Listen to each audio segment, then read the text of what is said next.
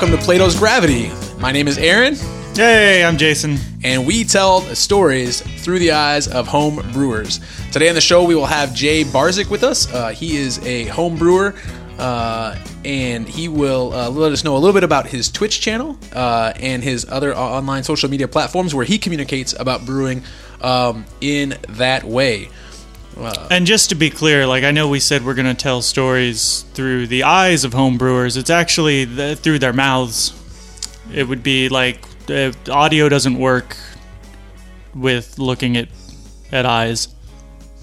So before we start talking to the Twitch brewer, Jason, yeah. Actually the Twitch brewer's name is Jason and your name is Jason. That's so true. Everyone needs to keep up on this episode. Have you, Jason, ever watched brewing on Twitch? I've not watched brewing on Twitch. I've watched ridiculous amounts of Twitch. I actually fall asleep to Twitch every night now. It's become my nightly ritual of, instead of taking time to play video games, I watch other people play video games and then reminisce about the point in my life where I could play video games. Yeah, I think video games for me are... For some people, they call it idealized work, and I just think it's work. So watching people do it seems way better. I don't know if I like the idea of watching brewers as long, because I don't feel like I don't get to drink the beer. Well, I think the idea is figuring out how to make the beer and exploring new methods you might not necessarily be able to try out yourself. Seeing what other people are doing and thinking about the. Probably like the equipment that maybe you should get down the line, you know? Well, I wonder if Jason uses some interesting techniques in his Twitch to let people see different styles of brewing. We will ask him in just a moment, but first let me let you know how to get in contact with him. He is at Jay's Beer Review. He is there on Twitter, Twitch, YouTube, and there's one more. Jason, what did I forget? The last one is Untappd. Untappd, that's right, absolutely. So we know what he has consumed. By the way, you can also find Plato's Gravity on Untappd at Plato's Gravity. Fantastic. Jason, how are you today? I'm doing well. How about you guys? We are doing very well. The first segment of our show is the segment where we drink a beer chosen by our guest. So, Jason, what do you choose for us today? Well, so today I chose a beer that's actually new to me. I've never seen this one before. I actually got an email from my local good beer store.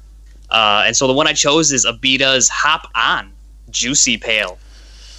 Juicy Pale. Now, I have to admit, I've never had a Juicy Pale. I've read lots about them and heard lots about them. And I'm not opposed to them like some people are. There seems to be they seem to be pretty polarizing. Is this your first foray into the Juicy Pale?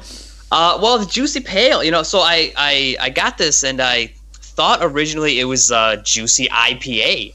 But turns out it's actually Juicy Pale. So I'm like, all right, well, it's going to be like a hazy New England style pale ale. Mm-hmm. Right.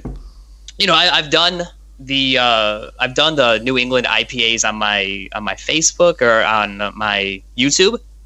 And I am not a huge fan of them. I really do not care for like the real like gummy texture. To me, it seems usually like you lose a lot of the sharpness when you have all like the oats and all the other stuff in it. Yeah. So normally for me, like when I'm drinking an IPA, I like that, you know, that real nice, like classic citrusy hop, and you know, the New England stuff doesn't really go for that as much.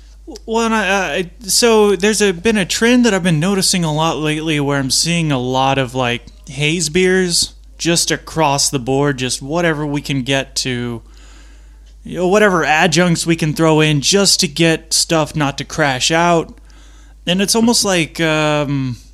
It's almost like sours were a few years back, and sours are still pretty big, and maybe they're just now hitting like the super mainstream. Everyone's got to have all this sour, tart, pucker face. But I keep seeing more and more haze beers come out, and I think it's fine. I think they're drinkable, but it's just not my bag, I guess. Yeah. I agree with you completely. Like I said, I mean. IPA is probably my favorite style, but these New England ones are not my forte. And I get upset. Like, I'll go to the beer store and I'll buy a new IPA off the shelf. I'll bring it home. Turns out it's a hazy IPA. You got to watch the label. Yeah, like, that's okay, but you got to tell me beforehand, you know? Yeah. Well, and it's almost like if it's one you haven't tried nowadays, it probably is. Like, I'm having a hard time finding, unless I just get a run-of-the-mill Sierra Nevada Torpedo, something I know, a classic IPA. You know, chances are I'm going to open it up and it's going to look like it's not done. And I know it is. Like, I get it. Yeah. That's actually, that brings an interesting point. I think, I wonder how the hazy, this kind of dynamic where you're afraid to pick up a hazy IPA is affecting some of the more classics like the Sierra Nevada Pale in terms of sales. Yeah, it's funny because I actually, one of my favorite IPAs is from Buckle Down. Okay. They do like just their regular IPA is awesome. I saw a 6-pack of their beer that was just a different kind of IPA. I was like, man, I need to try that. Mm. And that was the one I brought it home. It was super hazy. And I was like, man, I wish they told me beforehand. I still like Buckle Down, but I was a little pissed at them. You know what? I like that they're trying new things, right? Like it's exactly. And I understand it is a popular trendy thing to be doing nowadays. It'll pass. This too shall pass. And we'll get back to our classic, clear, slightly off color, just gorgeous, delicious IPAs. We'll get there. We'll get back. You said it. It's like, you know, it's these super delicious, just nice, crisp IPAs that are just good drinking beer. Yeah. So do you like, do you typically like the more American style IPAs or? Yeah, for sure I do. I mean, I think probably one of my favorite overall beers is Avery's Maharaja, which is, of course, a double IPA, so not the same thing. I do not believe that I have had that. Oh, man, it is just one of the absolute best beers. Real snappy with the hops, but it's got this real, like, richness of body. Okay. But, I mean, that's it's such a good beer. But then, just regular IPA, like I said, I mean, Buckle Down is just an awesome IPA too. But that's, I'm not sure how available that is throughout the country. Yeah, I was going to say, where is Buckle Down? They're in Lyons, Illinois. So they're actually really close to me. Okay. Well, if you're ever in Indiana... They're at my local beer store, you know? Yeah. Yeah, if you're ever in Indiana, you should try the Daredevil IPA. It sounds and tastes a lot like what you do, what you just described. Hmm. So who makes that one? Daredevil is the brewery. Oh, it's their Liftoff IPA. Yeah, Liftoff. Oh, okay, cool. I'll keep an eye out. Yeah, it's tremendous. So, what do you think of this beer? Actually, I'm surprised by how good it is. Yeah. Again, one of the reasons I picked Abita is because I've been brewing for about 10 years, and Abita's been around for a long time, and they were one of the first I tried, and I'm like. Their beer's okay. It's all right. Yeah. And then, it wasn't until I actually went to New Orleans where I got to try their beer fresh and actually appreciate it. But, they recently did a wrought iron IPA. Mm-hmm. I like that one so much that I wrote them an email and I said, man, your beers are like mediocre at best, but this beer is awesome. Did they respond? They did, man. And I'm sure they really appreciated that. No, but they actually sent me a pint glass. Oh, so, nice. I mean, I told them, I'm like, dude, your beers are okay. They're fine, but, they're on, like, a really good course, I guess. Yeah. And that's the thing is I've been drinking beer for quite some time. I'm craft beer specifically. And I also worked at a liquor store for a little bit. I kind of can see these trends coming and going and seeing how, like, breweries treat their customers, so to speak. Mm-hmm. And Abita's, they're good. They're like a solid mainstay. Nothing special to them, but they really have like a soft spot in my heart, I guess. Well, and I think sorry, Aaron, you were going to say something. Well, I mean, I think what's interesting about this specific beer, you mentioned that you were surprised how good it is. For me, this doesn't seem like too much of a departure from an IPA. It looks hazy. It's a little unclear, and I feel like it's. And I know it's a pale ale, but for me, pale ale and IPA are just we use those interchangeably in the beer world today. It looks different, but it tastes kind of like an IPA with a little less bitterness, almost like if you brewed the beer without any bittering hops or only a few bittering hops. But other than that, it doesn't taste gummy or anything like that. I wish I had done a little homework and had a New England IPA before we were on here so I could compare it to something. But this is really good. Yeah. Yeah, and I've like I said on my YouTube channel, I have I think two different videos of New England IPA, and in one I actually compare and contrast Noon Whistle's gummy something, and then Dirty Dank Juice from Odd Side Ales. And I've never had that, but I love that name. It's such a good name. Actually, in the video I had to just peel the sticker off. I'm like, I need this for later. So, but yeah, I mean, you know, both those beers, I mean, I can appreciate what they are, but they're just not my cup of tea. But yeah, I think you hit it right in the head though. It's like, it's got a little bit of haze to it. It's just, my complaint about New England is that I feel like a lot of the characters get muddled up, but this beer is not really presenting like that. My complaint about New England is the Patriots. Fantastic. So, yeah. So, I'm glad you chose this beer for us. Even though, again, I haven't had a New England IPA, I'm going to call this a nice transition beer. So, I feel like folks should check it out. Well, and that's the thing is, like, again, I don't know that they've been calling them New England IPAs. I've had so many haze beers lately, and they have all kind of blended together. This is nice. This is refreshing. I like this. This is. I think we'll finish off the six pack. Yeah, yeah. I'm surprised, and I got it for I think $9 for a six pack, so very reasonable in my market. That's we were at $9.99, so right in the same ballpark. So let's I want to learn a little bit more about Jason the brewer. You said you've been brewing for 10 years. How'd you get started? Why'd you start? So I mean the why I got started is because I got interested in beer, but the how I got started is the good part. So. I was, I'm married now. I was dating my wife at the time. She was at her parents' place, and they lived right down the street from a homebrew and hydroponic growing supply store. Okay, nice. All right. So one day I'm driving by the Brew and Grow, and I'm like, man, I just want to stop in there and just see what's going on. So my first stop in, I had just turned 21. I picked up Charlie Papazian's Joy of Homebrewing. Nice. Classic. And, I mean, I had to have read that just 3 times in a row, like just going through all the recipes and the process and procedure and all that. I got super into, like, checking the online forums. I mean, I'd be on those, like, 4 or 5 times a day just checking stuff, responding. And, I started just as an extract brewer. And my first batch was a Southern English Brown that came from Brewer's Best Kit. Okay. Nice. And it was okay, Yeah. It was good enough for me to keep going. You get those kits, you're gonna make beer. Well, and that's the thing is, I'm like, drinking it, I'm like, well, hey, man, I've had a lot of beer that was worse than this. Yeah. So I mean, I picked that up. My second batch was a recipe that I had formulated myself with, like, the help of the people online. And, from then on, I went from extract to partial mash to all grain to doing all grain 10 gallons, full keg system in the basement and whatnot. I just really having fun with it, What do you think was so you actually had a really nice progression. We started brewing about a year ago, and we did one batch of extract and then switched to brew in a bag. So straight there. But you kind of went through the more traditional path of extract, mini mash, all grain, bigger all grain. What would you say is your favorite improvement to your brewing?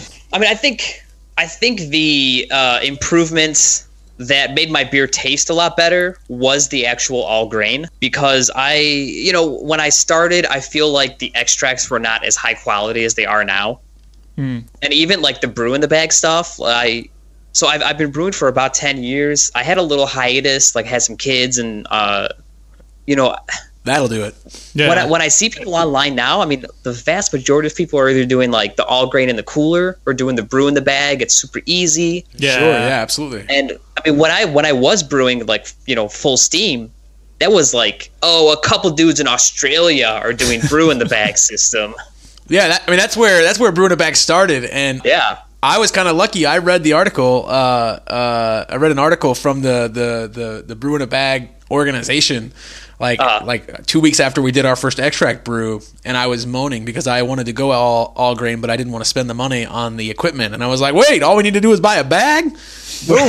yeah, and it's super easy and super accessible for you know, somebody who wants to be making good beer at home, you know. Yeah, I mean, it has served us well, and like I've gone through sort of a similar trajectory where I did it for a few years, mostly extract brewing back around the end of college, and then you get a job and, you know, girlfriend and life happens, and then yeah. So how did you end up getting back into it?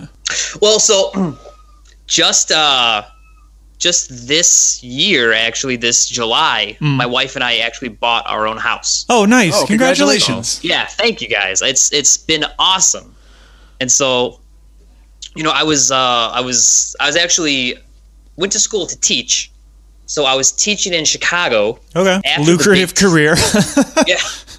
After the teacher strike that was in Chicago, the following year I got laid off. Okay. Wound up teaching in the Chicago suburbs at a school. It's called a regional safe school. Okay.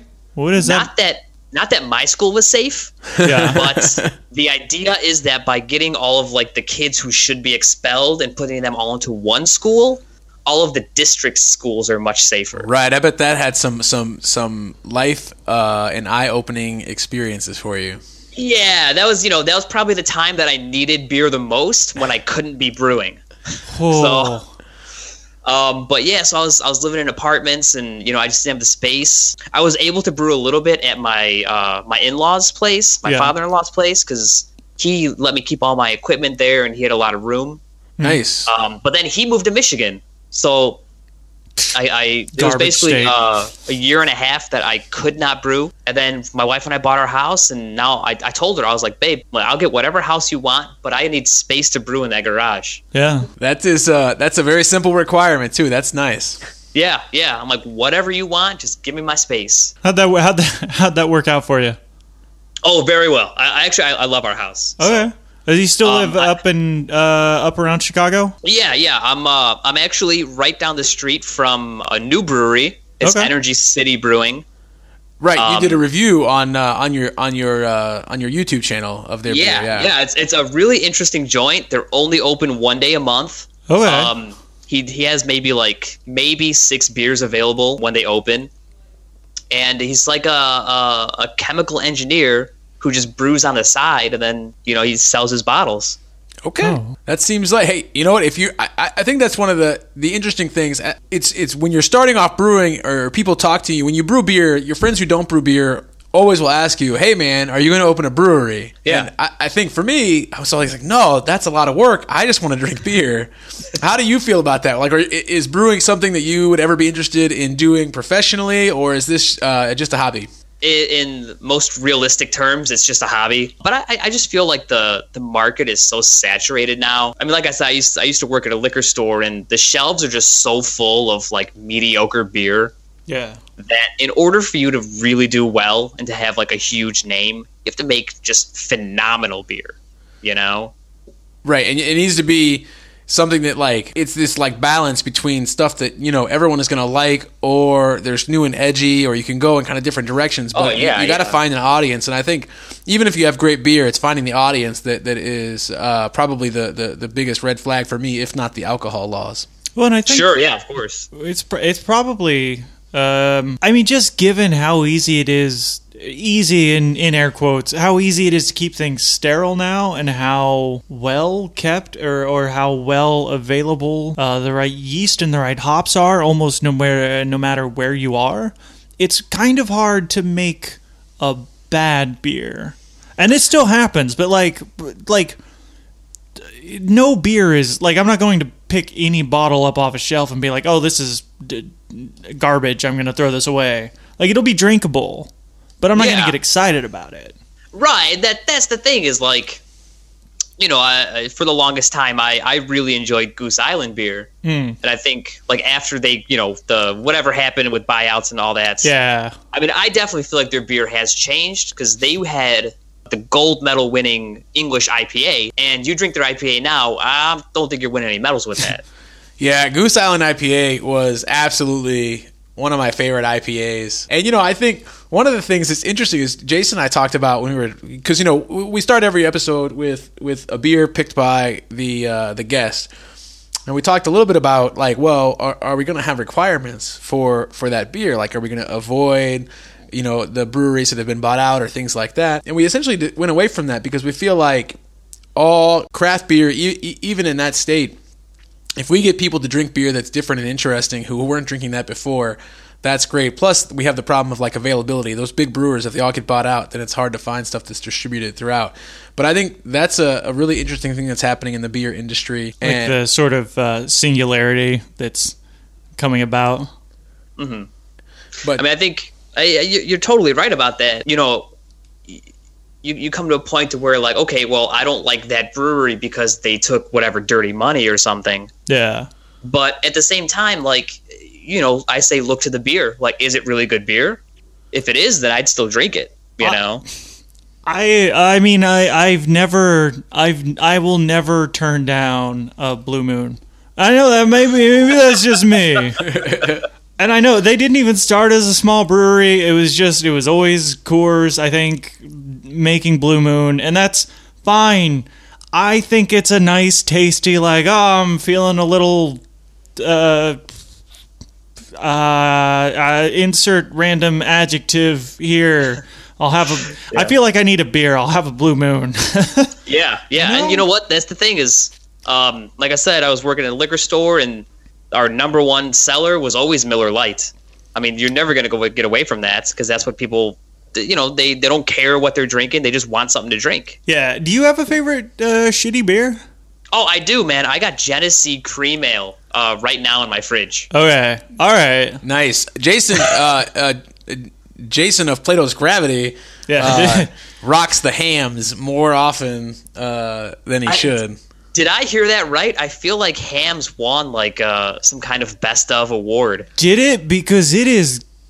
Oh, it's the worst. You know what hams taste like? What? Hams taste like it cost $11 for 30 cans. That's... yeah. Like, you could pay less.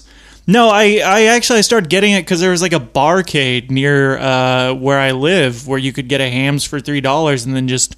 play video games. And, yeah, I mean, why not, you know? Yeah, and so then I saw it in the store and I was like, oh my God, you can get, I mean, you literally could get 30 cans at one point for $11. And I was like, oh my God, yeah. I will just have beer forever if I get this. Now let me tell you this. So I actually went on a crusade and I said to myself that I need to find the absolute best cube of beer you can buy. Oh, yeah? So by cube, I mean, of course, a 30-pack. Yeah, the Dirty 30. So I tried basically everything that's available at my local place, and I settled on Genesee as being my favorite. I also think that Boxer, which makes a 36-pack, it is just... so god-awful. I would not feed that to, like, a dying dog. Like, why don't you guys try a little harder, and I'll take 6 less. Yes. That's the way it works, man. But no, I mean, I like Genesee just as my cheap beer, although I will say my old beer managers told me it gives him the blood farts. Oh, that is... He should get that checked out. Yeah. Someone should look at that! It's specific, but that's, you know, he wouldn't drink it. He just wouldn't. I mean... It sounds like he shouldn't. How often is he? I mean, I feel like if beer is doing this to you, are you sure it's the beer? How often do you drink the beer? You're not supposed to drink the can. Well, I told him he's got to stop butt chugging it. So that's the thing. Oh, man. Yeah, you got to be careful with that key when you do that shotgun. You know, you got to keep those, keep that aluminum on one piece. Real question though, are you still working at the school with the where basically it's just like the local jail? Yeah. I actually am not. Okay. So I worked there up until just this last school year. So This is the first year that I'm not teaching. Every year I've done, like, so I've taught, I've done summer school, you know, I've been in academia a lot. Yeah. And I taught at that school for about 4 years and I did not like it at all ever. Okay. And then my wife, you know, after having the kids, like, she was like, you know what? I'm making enough money. Why don't you stay home? It'll take care of our daycare costs. And So I work a little bit part-time, and you know, everything kind of balances out in the end. That's kind of, I mean, that's awesome. So did that experience inform you? What is the question I'm looking for? Well, did they let you brew more? Well... Well, yeah, I'm staying home, and you know, we just bought a house, so I got the beer space, and I got everything I need. So I think we're gonna take a quick break coming up here to pause the show, where we might add ad space, but probably won't because we're not there yet. We're gonna put music in because that's what we do when you want to keep the format the same. And when we come back. We are hello going to, fourth wall. We're going to break you. Yeah, I'm really. I meant to break the fourth wall after I announced the break, and I failed. And then now we're just breaking the fourth wall by talking about the fourth wall. So when we come back, so meta. We're going to talk to Jay about the worst beer he's ever made.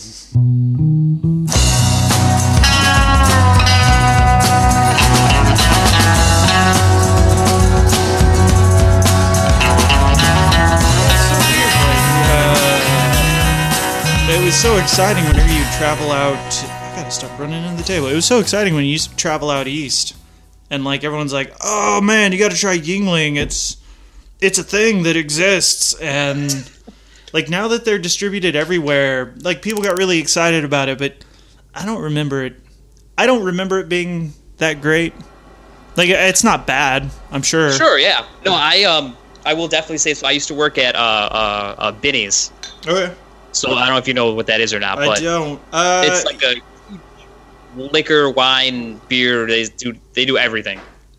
Oh. Actually, their slogan is, "If you can't find it at Binny's, it's not worth drinking." Okay, that's. I don't know if I agree with that, but they have a lot of stuff. Okay, but you know, in Illinois, Yuengling's not available. Yeah. Oh. And so everyone would come in. Oh man, I need that Yuengling stuff. I had it when I was visiting, Philadelphia. Yeah. I'm like, yeah, go back to Philadelphia and get it, dude. It's not. This is not. Actually, here's a question that maybe is there a beer that you would travel for? Oh, no. Okay, that's no, that's completely. You know what? There was one beer that I actually did. I didn't travel for, but I was excited that I was traveling because of this beer. And you've probably at some point in your life had it, because it's a region beer. And I was going up to Chicago for a concert, and on my way I decided to stop at Three Floyds, because Three Floyds used to distribute this beer that no one else ever talks about, that no one else likes, called Pride and Joy. Yeah. And I was obsessed with this beer. I don't know why. I thought it was good. And the only time you can get it now is sometimes they have it on draft. Yeah. Now, remind me, is Pride and Joy, that's their lager or their, like, mild? It is an APA. An APA, okay. Yeah. And they did not have it on draft at the time. Yeah, and I remember working at the store. We would get it, like, once in a while. Yeah. And actually, I will say, I thought it was pretty decent. That said, I do not purchase Three Floyds products. Okay.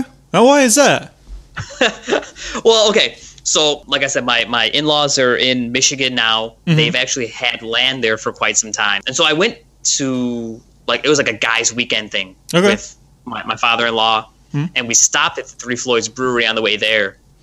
And this, I mean, I haven't been back since, but my understanding is that if you go there now, it's like a wait list, and like they call you, and if you're not there in so much time, whatever. Yeah. I went, like, it was me, and there was like one dude sitting on a couch. So it was like back in the day. Yeah. And you know, I'm talking to the guy, and he's just like, didn't want to give me time of day, you know? I'm like, dude, if you don't want me there, then I won't buy your stuff. That's cool. Yeah. So, and it's, you know, when there's so much good beer around. It's one of those things where, and I have a soft spot for Three Floyds just because it is one of the first, I feel like they've been around most of my drinking life. So I'm 31. And so legally I've been drinking for 10 years-ish.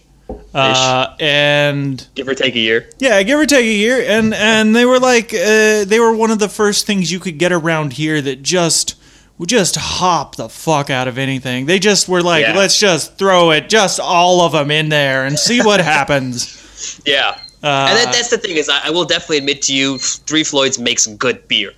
I got a guy who lives like down the street from Three Floyds, and every time he comes to visit me, he brings it. I'm like, that's why you don't have to buy it. But he's like, yeah, you didn't buy it, I bought it. But I mean, they definitely make good beer. Don't get me wrong about that. Yeah. That's okay. Like, and again, like even if you're like, oh, they make shit beer. Well, then you don't like it, and I can like it, and yeah. Oh, that's the thing is like one of my first, actually the very first IPA I had was the Mad Hatter from New Holland. Oh yeah. And I was at a party, and the premise of the party is you bring a six pack, and then like you run into somebody, and you're like, oh hey, I want to try one of yours. You take his and you switch it with yours. Oh, I like that. I like this idea for a party. Yeah. So it's like by the end of the party, you've had 6 different beers. You know. Yeah. And that was like I picked it up. I was like, I don't know what that is, but I want to try it. And that was the first IPA I had, and I mean it was just so good. It was like I'd never had anything like that before. Yeah, well, that would have been like IPAs didn't really exist back then. Yeah, this I had never had it before, and like I was of course already of legal drinking age, but like right, you know, as a 21-year-old, I wanted to seek these out now. Yeah, no, I completely. You know what I found out the other day? So I was just in Asheville, North Carolina. Oh man. Too much beer. No, don't get me started. Like, my biggest complaint is that, like, I could spend eternity there and not try them all. And that's probably okay because some of them were just fine. Sure. But I had a friend who visited there recently, and he brought me back, like, I forget what it was, like a soured saison, and it was phenomenal. Yeah, well, and there's so much good food and so much good beer there. It's ridiculous, but... They also have the second Sierra Nevada, like the Sierra Nevada East Coast operations are outside of Asheville. And so I took a tour of the brewery because I'd never taken a tour of something at that scale. I was just curious, like, well, what's it like in here? And on the tour, they talked about apparently Sierra Nevada has the copyright on the name Pale Ale and Porter. Really? Yeah. So like you can call your beer like Pride and Joy, which is a pale ale style, but you can't call it Three Floyds Pale Ale. Huh. Like, because Sierra Nevada apparently in the 1980s, because literally no one else was making them. Right. They just have the copyright on them. Huh. Yeah, I had no idea. That was kind of cool. Yeah, I had no idea. That's super interesting. Yeah, that's a little bit nuts. Yeah. I don't know any other thing called pale ale. Yeah. Well, and Porter, too, I mean... Yeah, I mean, yeah, like, you'd be like, well, hey, Black Butte Porter, right? I don't even know... It's called Black Butte. Baltic Porter, bam, got him. I don't even know what the Sierra Nevada Porter tastes like. Oh, I've never it's had so it. Good. Is it? Is it? It is. It's very good. That's, like, I've fanboyed. That's still my go-to if I'm going to a place and I have to bring beer and I don't know what people are going to drink... Like, my go-to is, like, the Sierra Nevada Pale, because it's just easy drinking. Yeah. It sort of classes the joint up, you know? Yeah. Well, and the one thing I'll say about Sierra Nevada is that, you know, if you think, like, okay, they use, like, the Chico ale yeast or the, you know, like, American ale yeast. Yeah. Every beer that they make that's, like, Sierra Nevada Wheat, Sierra Nevada Porter, Sierra Nevada Pale Ale. Like, they're using Chico for everything, right? Just the perfect example of an American ale. Right. Yeah, like it's what they do, and they do it perfectly. You know, like they should have the trademark. They win. Yeah, really. All right, well, we're gonna take a quick break. Hope you guys enjoy the tunes on the break. When we come back, Jay is gonna tell us about the worst beer he has ever brewed.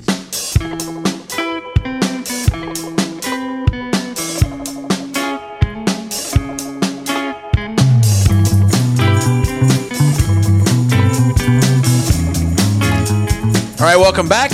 Jay, throughout the break, you had time to think about the many beers you brewed and which one may be the worst. Can you tell us a story about the worst brew? Yeah. So the worst beer that I've made is a straight out of like a book basically. When I just turned 21, I was just reading about home brewing, and I got really like super into it. And I was going to school downtown at UIC, mm-hmm. so I had like an hour train ride every day there and back. All right. So I'd always listen to the podcasts, and I would always listen to the Brewing Network because I really liked Jamil Zanishev, and I really liked the shows that he was doing. Okay. So the worst beer I ever made was Jamil Zanishev's Scotch Ale. All right. Okay. And what was it? Were you still brewing extract at that time? He betrayed you. He did. He really did. No, that was an all-grain batch. So, you know, the thing about it is that it was such a terrible tasting beer. Something had gotten into it. So it's not that his beer is so bad. Okay. But, I mean, something in my process, I introduced some kind of bug, and it just destroyed the beer. And yet, like, fast forward to today, and that's a perfectly marketable, oh, you made a sour. Oh, it's got funk. It's a funky Scotch ale. Well, and so here's the thing is that, you know, so in the end, I ended up actually dumping the batch. Mm. It's, to this day, the only batch I've ever dumped. The reason I dumped it is because I had bottles explode.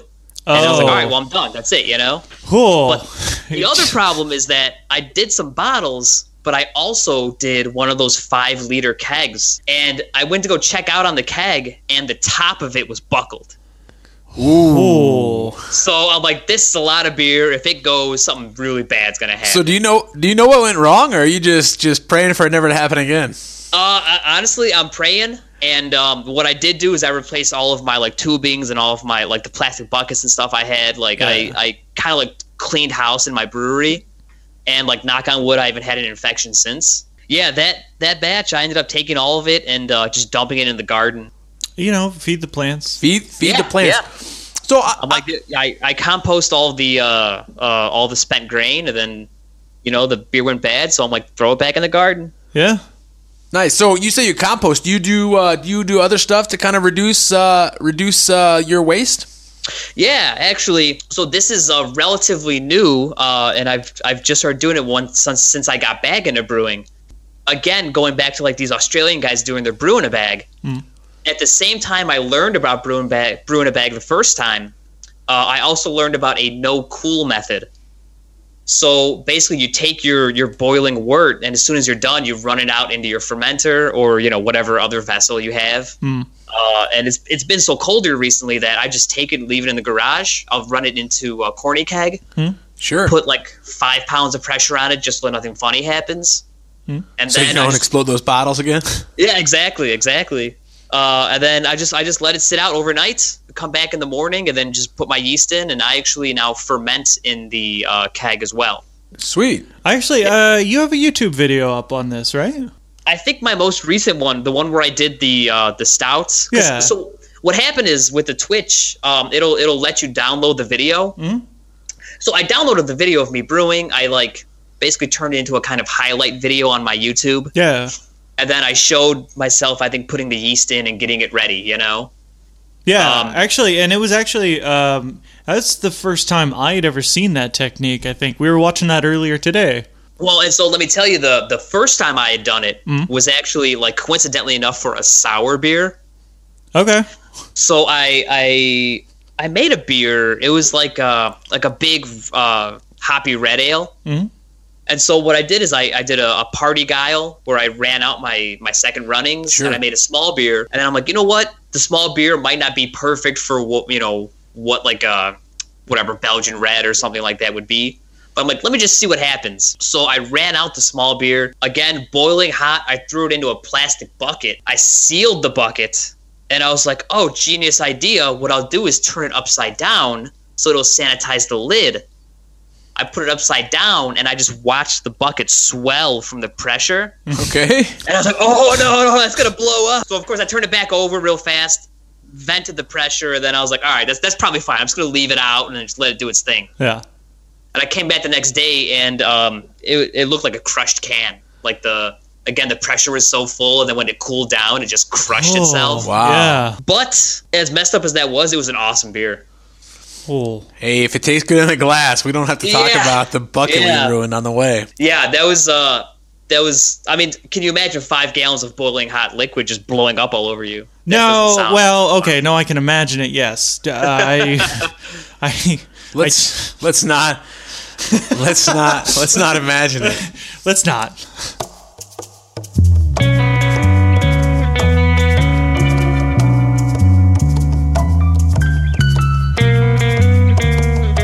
So I think one of the things that's really interesting to me about brewing is sometimes I brew beer for other people. I'm not brewing to my taste. Brewing beer that I like to drink is amazing. So if have you ever just brewed a recipe that you weren't interested in all for somebody else? And if so, who was that for and how did that go? Yeah, so the first time I brewed a beer that was like, oh man, you know, I just need something to drink. We're doing something or whatever. Mm. It was from my wife's graduation party from UIC. Okay. And so she's an English major. I went for, teaching English. And so I brewed this beer. I named it Come By Rye. Okay. Because there is like a poem we read in one of our, early English classes that, the line goes, come by, come by. It's these trolls trying to like rape women or something. Like they do. Like trolls. Yeah, they're known to do that. Damn, they're not eating billy goats. They're just raping women. And pillaging. That's what pillaging. But so I brewed this beer. It's this Come By Rye. Yeah. And I'm like, oh, you know what I'll do is make an American rye ale because I was super into IPA and I loved like the Beer Republic's, red rye. Mm. I'm like, let me try rye. It's the first time I brewed with it. So it's a simple recipe. It's half rye, half base malt. Okay. And I was like, oh, let's hop it up a little bit. So I brewed it with, Amarillo, Centennial, and Cascade. All right, nice and classic. And then I threw a little bit of Simcoe in as well because I really like Simcoe. Yeah. And so I dare say that beer that I made like 8 years ago or something was the predecessor to all New England IPA. I mean, like because you heard it here first. Out, like it was super fruity, super juicy tasting, and it was like I looked like orange juice. First time I tried it, I was like, "Holy shit! Oh, we're gonna drink this, really?" Yeah, I mean, actually, it used to be a fault. Now it's amazing. It's all the rage now. And actually, Hailstorm. They have Hailstorm's a local brewery for me. Okay. And they have what they call like a cloud series, which is all like New England style IPA. And their double New England IPA, I gave a can of it to my father-in-law, and he's like, "Dude, this tastes just like your beer." From 8 years ago. Have you tried to make it again? Yeah. I've done it again. I actually for category, I took like best for the Babel Brew-Off, which is a local brewing thing. Nice. So it's like the only, ribbon that I have. But it is a good beer, and I do like it. But everyone in my family's like, "Dude, when are you brewing that again?" I'm like, "Dude, I have other beer, please." There are too many beers to get through. The fact that you've brewed it more than one time. Yeah. I've done that one maybe like 5 times now. Ah, good man, making the beer that people want. You could. Yeah. I'm just tired of people asking, Well, I think it's come time for a very special part in the Plato's Gravity show where we take a departure from beer and stories, and Jason throws an off-the-wall question. That would be this Jason. Although if you have an off-the-wall question for me, I'll think about it. Okay. So my question to you is, okay, so there's this dog, right? And he's on a bench outside of a park, and he has he's not actually a dog, he's a pig. He's a pig dog. But he's not actually a pig either, he's a cat. And his owners have abandoned him because they're awful. And why would you do that to a cat pig dog? What's his name?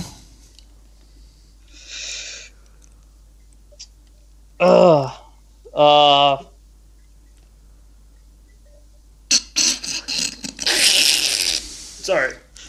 I don't know what to say, man. You don't have cat pig dog names like picked out. Like, don't you know the most popular 5 cat pig dog names? I mean, it's got to be like Rufus. Rufus. We'll go with Rufus. I like it. Yeah, Rufus is a good one. It could be like Rutherford is another good one. Oh, Rutherford, classy. I feel like I would vote for that cat, pig, dog. I feel like there's no way Rutherford is getting abandoned. That's bullshit. No. I'm just a huge fan of like naming your pets after like battles of the Civil War. You know? All right, fantastic. Even if they're cat, pig, dogs, they get Civil War epic battle names. Yeah. My pet rock. That's awesome. Okay, so since you are also Jason, do you have a question in an off the wall nature? I know he set the bar really high in terms of off the wall, but do you have a question in return? You are in the city, right? Yep, we are in a city, and you notice you got a little bit of dirt on your shoe. Yeah, and a local patron there says, "Hey, man, I'll clean your shoes for you." Mm-hmm. And he wipes them off. He gets them nice and clean. And then you say, "All right, man, what do I owe you?" And he says, "It's $1 million shoe shine." Oh. You say, "All right, well, what do I owe you?" He goes, $1 million shoe shine. Mm-hmm. What do? That's a great. I give him my shoes. I give him a back rub. Oh, that's too personal. That's not me. No, I give him my shoes, and then I run, which is awkward because now I have no shoes. I just tell him it's $1 million back rub. I feel like if he's shiny, if I'm wearing shoes. Can you give $1 million back rubs? Is that a real thing? If you can do $1 million shoe shine, you can do $1 million back rubs. So I'll tell you, this actually happened to a friend of mine. All right. He said, he's like, "Man, look at my shoe. They're all messed up." I'm like, "Dude, don't worry about it." He's like, "I'm going to ask this guy to clean it." So sure enough, the guy's like, "I need $1 million. Okay. And then he settled for my friend buying him a pack of cigarettes. Oh, okay. Well, you know. All right. So that, I mean, I you know. A heart wants what it wants, you know. You're like $1 million or a pack. That's just like a smoker. We're like, "I'll take $1 million or 2 cigarettes. Come on, I just need it." There you go. Speaking from experience, that is just like, I'll shine your shoes for a pack of cigarettes, and I haven't had one in a long time, but I'll do it. Jesus Christ! Oh God, why am I thinking about this? Aaron, what's up? So okay, so here's the thing. What I want before we get towards the end of the show here, and I want to make sure that we ask every brewer who comes on the show a question that I get asked a lot. People who don't know about brewing and they come to you and they're like, "Okay, man. Like, you could buy whatever beer you want in the store. There's so many breweries. There's so much beer. Why do you brew?" I brew because, and I tell this to the students that I had as well.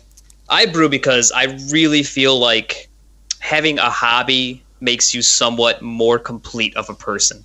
Because you think about like what, you know, so brewing is not something that you just know how to do, right? Right. Absolutely. So, you know, through brewing, I've taught myself about, you know, electrical work. I've taught myself about, you know, soldering and about fluid dynamics and all this chemistry and all these things. And sure enough, like I said, I used to teach English, so I was not a scientist. And I feel like just the simple fact of having a hobby and something that I'm interested in is something that, you know, makes you, so to speak, a better person. It makes you more complete by having something to kind of like research and learn about and study and really become a master of. Every episode, this is some good stuff. But every episode, we have questions from the mailbag from our listeners. Right now, we only have one listener who has listened to some of our pilot episodes. And he asks, he himself is not a brewer. He asks if we were starting. So this question is for all three of us, really. If you were trying to brew and you've never brewed before in your life, how much money should you expect to spend, and what should you get? And we'll let Jason, the guest, start the show. When I was on like a kind of brewing hiatus, one of my coworkers got interested, and he actually ended up brewing with me a couple times as well. So I always tell someone who's interested in brewing, I say, go online and find a kit, or go to your local homebrew supply store and find a kit, and just make sure it has a fermenting bucket, and make sure you have a boil kettle. And whatever else comes in the kit is gravy, because it'll come with like whatever, like racking canes and tubing and, you know, maybe like a bottler or something like that. Yeah, right. But I always tell people, I'm like, look for the very cheapest one you can get, because I bet they're going to start brewing and be like, nah, I'm just going to go buy a 6-pack. Yeah. Well, I think my advice is kind of right in line with you. I think if I was giving advice to a startup brewer, I would tell them to do extract the first time. so they could just practice work on their sanitation, make sure that's super important, make sure that first beer tastes reasonable, like an extract kit. But then honestly, I probably wouldn't brew without a wort chiller, so I would tell them to add that to whatever setup they got. Ah, there you go, Which might be interesting advice, given that you've just on Twitch showed us that we can do it without wasting all that water.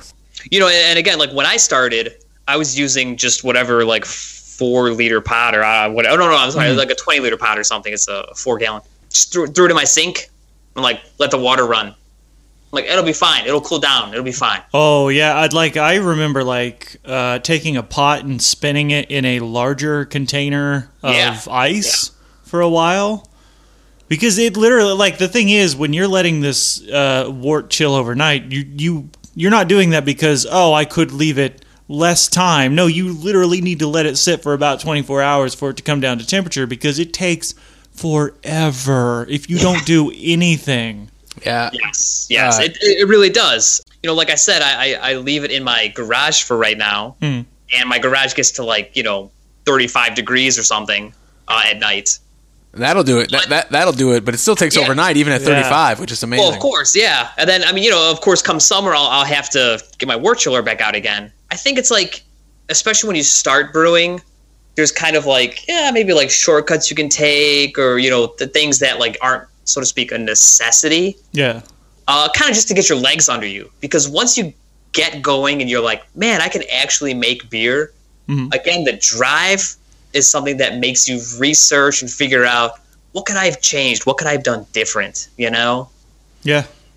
I think that, I might forego, because we went without a wort chiller for a decent amount of time. And things were okay. I think I would forego the wort chiller. I would go with probably the cheapest kit. And that's also, I would probably start with an extract kit as well. So there's the kit of equipment. I would go with that. And then I would also make sure your first go around, get something that comes with the tea bag of grain and comes with the amount of extract you need so that you don't really have to put too much thought into it. And you can kind of follow the directions and get from point A to point B as easily as possible. Because hopefully, I would hope that the kit's going to come with some sanitizer in it, right? Because that's the other... my initial thought was just take sugar water and let it sit out for a while, and you're done. That's... If you're going to get into it, just, spoil some gross water, and you'll be good. But no, honestly, I think if you pick up some cheap sanitizer and the cheapest kit, just so long as you get something under your belt, you're good. Yeah, and I think, if you're out there and you're a person who's thinking about doing homebrew, I think that's absolutely tremendous advice. But the real advice I would give is to listen to this and then use the internet, because the internet can give you so much information about what you need for what you're trying to accomplish. I think starting simple, though, is pretty solid advice, but if you just can't handle starting simple, there's tons of information out there and tons of homebrewers who want to help you do a great job. For instance, you can find on the internet, you could find Jay's Beer Reviews at many social media outlets, Twitter, Twitch. Untappd. That one. Other things. Absolutely. In fact, you know what else you could find, Aaron? What's that? That would be Plato's Gravity. You can find Plato's Gravity at platosgravity.com. You can follow us on Twitter at Plato's Gravity. Same name on Instagram. And then we do want to, we mentioned a little bit throughout the show that our guest, Jason, has a social media presence in his beer. He both reviews beers and then shows people his brew day, which educates. So, Jason, if you want to talk a little bit about that, make sure our listeners know how they can find your content. Yeah, so I do have a Twitter, YouTube, and Untappd, and more recently a Twitch, all under the name Jay's Beer Reviews. And so I got into it just thinking I'm just gonna review beer and see how it goes. And then my one friend showed me Twitch, and I was like, man, that's really cool. I'm gonna see what happens. And as soon as I started doing beer on there, people got into it, and they were asking questions, and I was engaging, and I felt really good about that. And so I'm hoping to get at least one beer every month, so I can put that on Twitch, and then I'll be able to take that and put it on my YouTube. Sweet. And are you gonna have any kind of set schedule on your Twitch stream? So far I do not. Okay. But I will say, for your viewers, I don't know when this is going to come out, but okay. April 21st is my tentative date for, I'll be making a beer, and I'm going to actually invite one of my good friends to come in. He is a Kansas City Barbecue Competition certified smoke master. Sweet. And so we're going to be making some beer, and we're going to also be streaming his barbecue. So there should be some beer and meat that everyone will love. Nice. We will probably be launching these episodes in the middle of June, leading into the Homebrew Conference, which is when our podcast will officially be announced to the world. So if you're listening to this now, you should be able to check out that beautiful beer and barbecue at Jay's Beer Reviews on YouTube. Yeah, absolutely. I, however, will probably be watching it live because that sounds amazing. Yeah. He, my friend, did one. He did ribs already at his parents' place. He was just smoking it and chilling. So I'm getting really excited about inviting him over, and we're gonna have like dual camera setup with like my garage and with the patio, and it should be cool. All right, well, thank you, Jason, for taking the time to come on Plato's Gravity today to tell a little bit about your story and about your brewing. We've really enjoyed the conversation. Yeah, man, it's been great getting to know you. It was great talking to you. Yeah, thanks for having me on, guys. I mean, I really appreciate, just the camaraderie that there is in the beer world, so I appreciate it. Agreed, absolutely. It was an absolute pleasure, and we will see you all next time at Plato's Gravity.